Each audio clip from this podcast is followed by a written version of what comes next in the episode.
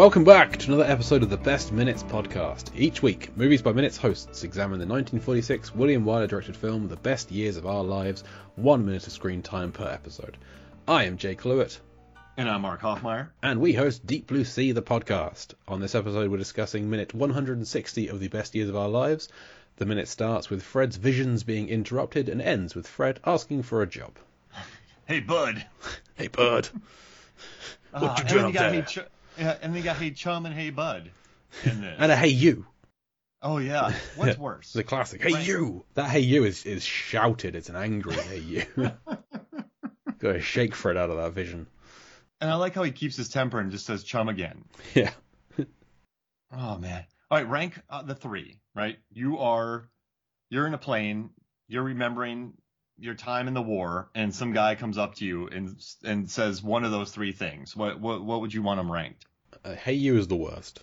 Hey hey Yeah. you. It comes with a like an oi. It- It's, it's, it's like, what are you doing here? Get out of the way. That's you're you're interrupting somebody. You're obstructing someone's progress. If it's a hey you. Bud and chum. Bud and chum. They they're both they're both colloquial. They're both kind of friendly. I feel like chum sounds a bit sleazier. Maybe like hey chum. I got something for you. You want to you want to buy some death sticks? Hey chum, you want to buy some death sticks? Uh, whereas Bud, Bud sounds more like a, a, a pal. Hey pal. Mm-hmm. So yeah, I'd say Bud's the best, then Chum, and then you is a long way behind them all. someone once emailed me and was like, "Hey, bud, I'm looking for work. Can you get me some?" And I just was like, "No." hey, bud. I don't even know you. Who is this? Yeah, like, I, but see, I knew the guy, but and also when you, I love the How to Train Your Dragon franchise, and I think it's in bonkers that they never won an Oscar for one of those movies. They're better than those Pixar flicks that they put out that you, and I ranked on an episode of Movies on the Flicks but they're just so beautiful to look at. But I love, and Jay Baruchel does a great job hiccuping, uh, hiccuping, voicing hiccup. But he says, "Hey, bud," a lot. Like, "Hey, bud, what's up, bud?" Yeah, that- so much buds. those the the dragon films. I I like them fine, but they, they never really uh, found a home with me. Uh, I just I I can't get past the American kids and the Scottish parents. It's just I don't I, I how why what what Well, Baruchel's Canadian, so you better be careful there. But it, okay, but that's still North America. uh, like, saying Canadians are Americans is technically correct. Whoa! It's North America. They're North Americans. Yeah, there we go. There it is. I wouldn't say it to but, their uh, face, but like, Next Canadians you meet. yeah, And that, but that guy has every right to be saying, "Hey, bud," "Hey, you" to the to yeah. him. Someone's in his plane. Yeah. and it's dangerous too because you're whacking those things. So who knows? You know, Yeah. maybe they smash the glass and then you know the dude died. Fred gets smacked.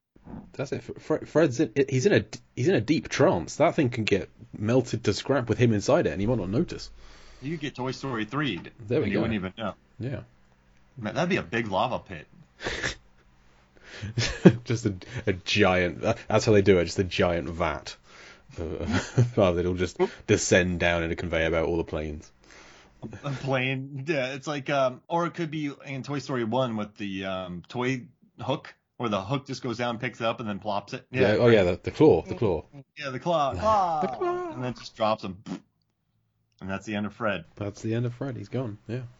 I gotta tell you, that would be an interesting ending. Like, what happened to Mark? Well, he was sitting in an old uh, aircraft, and a ten foot tall hook grabbed him and took him on a a conveyor belt and dropped him into a vat of molted, I don't know, lava. And then he was melted into cubes for recycling or for prefabricated homes. So Mark is part of a home around here. It's Yeah. like the, guys that are buried in the, the Hoover Dam. This is something that came up on, on Deep Blue Sea where you wanted to get a shark. You wanted to get a tiger shark and keep it in your lounge. And I said you shouldn't do it because it'll eat you and then it'll leave your wife having to explain that death to so many people because it doesn't make sense. Have you ever seen the IT crowd, the British version? The I watched the first couple episodes and I really liked it, Okay. but then I just uh, for some reason I couldn't move forward with it. Okay, there's one episode where Roy, uh, Chris O'Dowd, he starts dating uh, a woman who's has a tragic past because her parents died in a fire, and he he can't get past how this happened because it happened at a fictional version of SeaWorld, and it's at you a the sea lion exhibit where it's entirely concrete. and he he just does some close encounters obsessing over how a fire could possibly happen at a SeaWorld. And I feel like that's what would happen if if you were melted into a building. You're like you would be dead. Your wife would move on potentially. She'd be explaining this to somebody, and they that person would obsess over this forever. Like, well, hang on, hang on, hang on. Mark's a house. I don't understand. and she wouldn't want to bring it up. It'd be too traumatic. Why do you keep bringing this up all the time? I need to know. He makes a mashed potato. Yeah, yeah, he does. out of Yeah, it. and he pours gravy on it. just yeah, it's the it's the fun- it's, it's a great episode. You see that skyscraper right there? Mark's in that. Well, like working? No, like he's somehow part of the structure. he's, he's all around us. What do you mean? Wait, what? Everywhere I look, I see Mark. He's he's in the walls. He's in the roof. I can't turn away from him. Of the guys is putting some final touches on the whatever it is that they're building. They see some hair like sticking out of a metal pole. I'm like, what is that? And I'm like, it's me. That's that's Mark. We don't speak of it. I haunt it. Yeah, there we go. You you haunt it because it is you. Uh, so Oh, we have a new we have a new actor. Oh man. We, we have dialogue. Dear God, we have dialogue. It's been three minutes since we had dialogue. Uh, we have things to discuss, and we're talking about you being a house. We have Mr. Bud. We have Mr. Budd, who is credited as, I believe, Salvage Foreman, and the actor is Pat Flaherty. 206 acting credits to his name, many uncredited because it's the 50s and beforehand. Nothing jumped out at me as being like he's in My Man Godfrey, he's in the 30s version of Mutiny on the Bounty. These are great. I don't remember him in them. um, I think he's more of a a bit Day part player. guy. Yeah, day player. Yeah, we go. There's something to be said about a good day player. Yeah, I mean, I mean Yeah. he he he's great in this role. He embodies it. You believe like he's got his hands on his hips. He's stern. Yeah, I, I believe what he's saying. The hands on hips is really good. I gotta say, he nails it? that. Hands on hips with a pencil. I can go wrong. You can Oh. stab yourself. Yeah, I've seen it happen. Yeah. It's, it's Like, no- how'd you no stab yourself? Well, I put my hands on my hips. Ah, okay. Yeah, fair enough. You got it. But this is a happy ending for our our man here. This is neat. Uh, it's I, don't, I know we're I'm jumping ahead, but they talk about it here. So Fred's gonna get a job, Yeah, he's a good uh, job. and it's a job he hadn't thought possible. Like he he had, as we said yesterday, he'd seen himself like these planes. He's defunct. He's, there's no good for him anymore. But the planes are going to be reused. They're going to become housing. They're going to be melted down for building prefabricated houses, which, uh, for the most part, were for veterans, I believe. hmm So he's going to be useful. We don't want to step on next week's uh, minutes, guys, where they talk more about the skills and things involved. But yeah, it's it's a happy ending. I'm re- I found it's a really satisfying conclusion to Fred's story. And it and it makes sense, right? Because he understands the airplanes, and he's uh, what are you good at? I'm good at learning. So yeah, it's just a nice happy ending. He can stay around. He can stay local. And well, I Yeah. guess we can't give away anymore. No, if, there, if there's any any relationships he's formed with any characters over the past 160 episodes, maybe he can continue those. Who knows? Do you think his parents will be happy? Do you think Pat and Hortense will be happy? I think they'll be overjoyed because it's what Pat wanted. Pat wanted him to, to stay around and give it another shot, Yeah, give it a give it a go. give it a go. Take- yeah, Take a swing. take us. Yeah, and Pat's going to be overjoyed. Hortense will be happy. I feel like as long as Pat's happy, Hortense is happy. How many cigarettes will Pat smoke happily when he learns that Fred's staying around? Well, I like to think he'll cut down on the cigarette smoking. This is before they knew that it was bad for you. So Yeah. uh, so he'll probably smoke lots, and then that'll eventually be bad, be sad. I mean, yeah, it's like, are you tired? Smoke a cigarette. Did you cut your leg? Smoke a cigarette. So you tired, smoke a cigarette. You you're, to you're too awake, smoke a cigarette.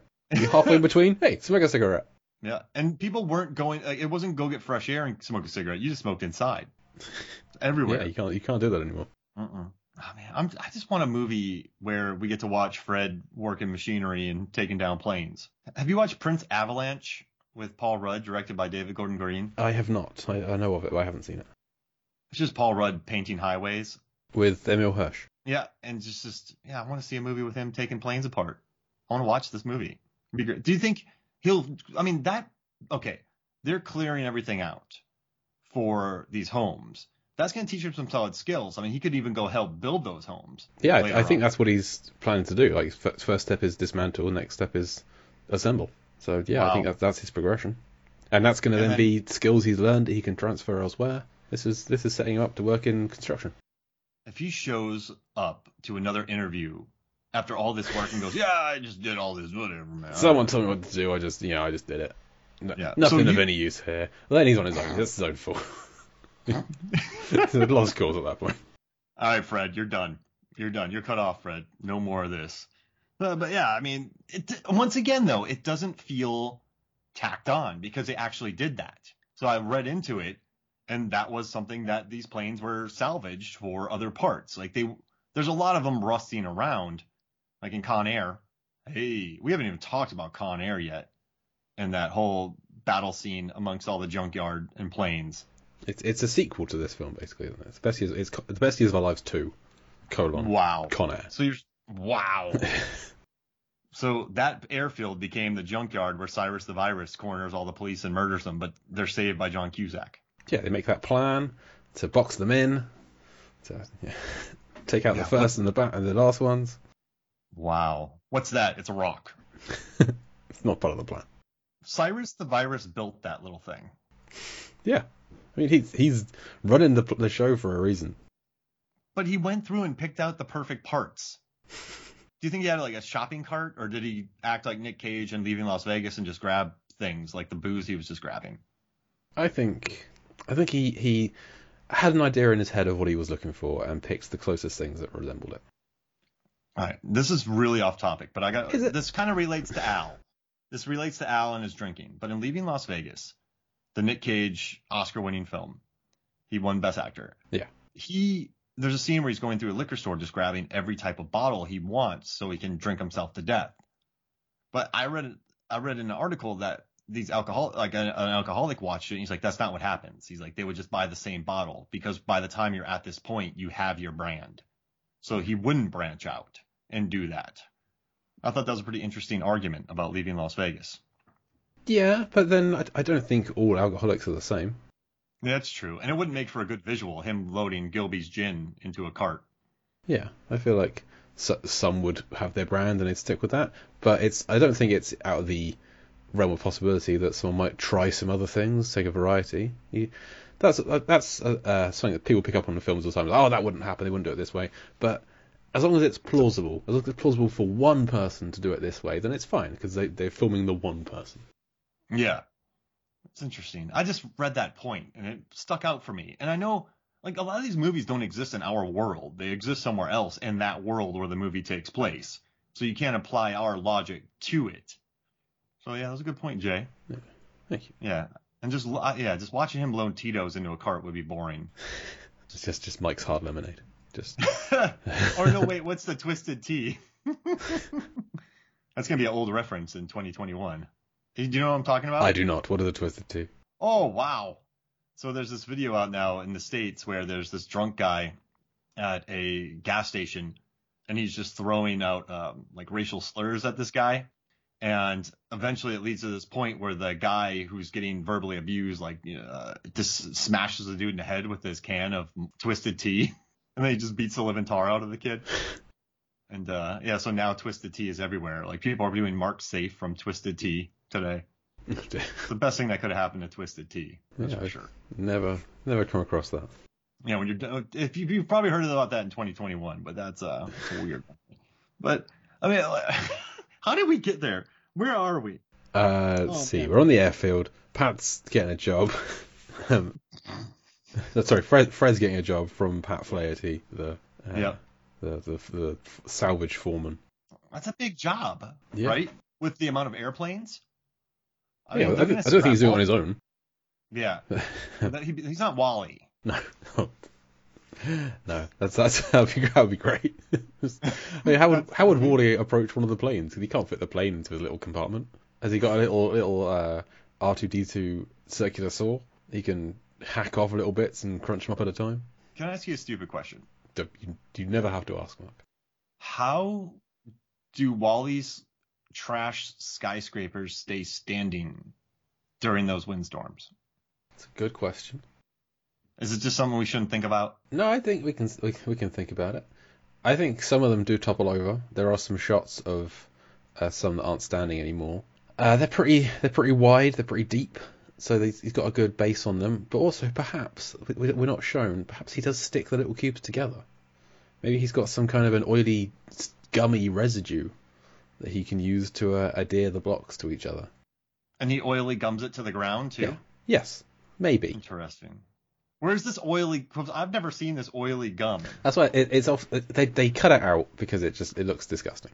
He's got a little appendage which is uh, unfortunately positioned to just make it look very rude. So they decided to cut it out of the original, out of the the final product. Where does he get the materials for it? Well, I mean, he's got he's got the whole leftovers of Earth to his uh, to his salvaging. Uh, he just fight. He I think he grinds up some kind of things into a paste. How far am I taking this? Uh, he hasn't got any like any plants to, to, to make sap from. That's the problem. So he has to find anything that's kind of glue or tar based to to grind up. I guess he could melt the asphalt. He could melt the asphalt. Yeah, he could melt some some of the plastics, some of the uh, elastomers, perhaps. He could drop airplanes with me in it in the lava. Yep. We're mixing some things here, but yes, we could do that.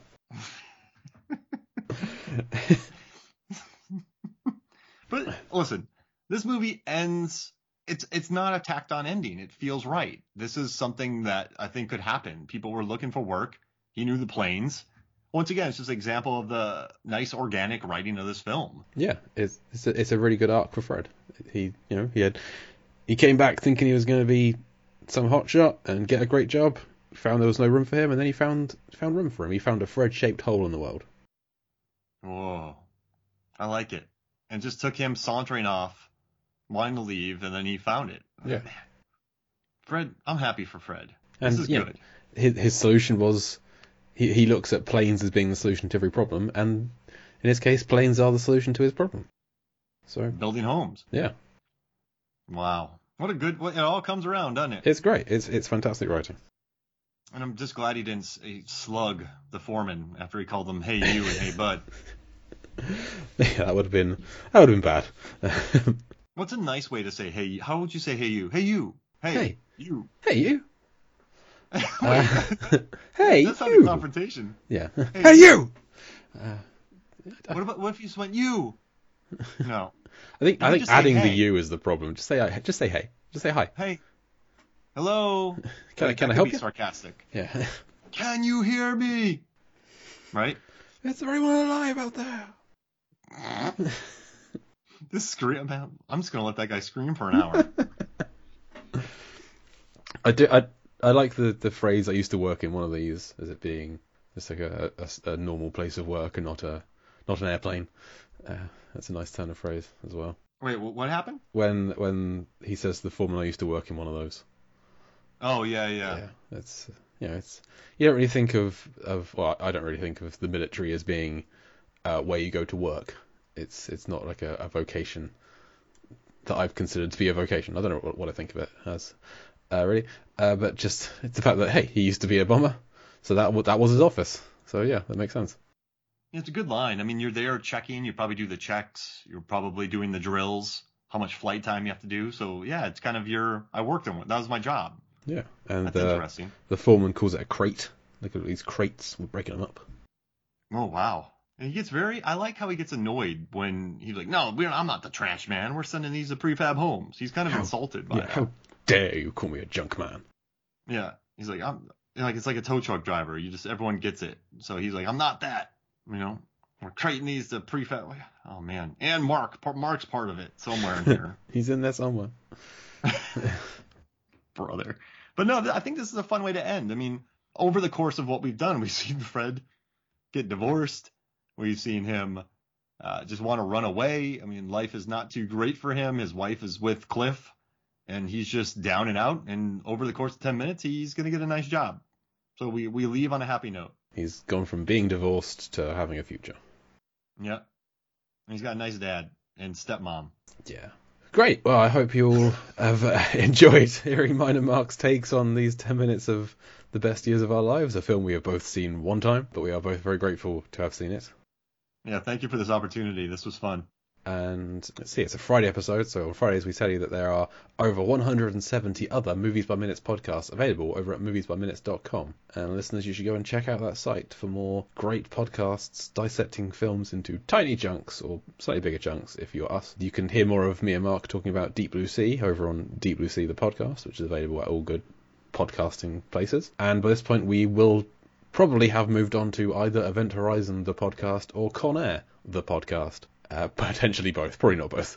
Uh, we'll be on, on one of those will be active and the other one will be imminent when this comes out. To search for those or find us Deep Blue Sea Pod on Twitter, Instagram, and Facebook, or email us deepblueseapod at gmail.com. And you can read more of my writing over at lifeversusfilm.com, lifevsfilm.com com, or I'm also the Shepherd of the Lamb, the large association of movie blogs, largeassmovieblogs.com, which is, as it sounds, a large collection of online movie blogs. We have a, a really nice community over there of people who like to write about films, podcast about films. If you want to join that community, then come check us out. Mark, where can the listeners find more of your stuff? Oh, right behind them. Inside the buildings that they are currently, or cars. All around them. them. Yeah. All around. No, uh, but yeah, I head to Movies, Films, and Flicks, Movies, Films, and FLIX. Uh, we have the podcast, we have the website. I also write for Rotten Tomatoes, so you can check out the Versus videos, the podcast, my articles there. And I mean, this is 150 days into 2021, but I also write for Film Theorists on YouTube. So go check that out. Just type in Mark Hoffmeyer Film Theory. You'll be able to check out all my work. But yeah, and also I'm right behind you. uh, and uh, the final guest of this project will be here next week, which is Jeff and Chris from Jay and Silent Bob Minute. So they've got some fun episodes ahead of them. So come back next week to listen to them. Uh, but as for us, we're done. So I've been Jay Cluett. And I'm Mark Hoffmeyer. And uh, you'll maybe never hear from us again. Who knows?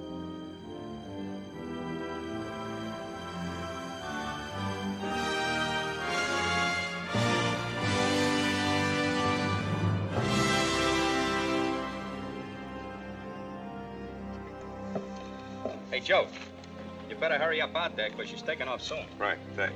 Come on, Taylor.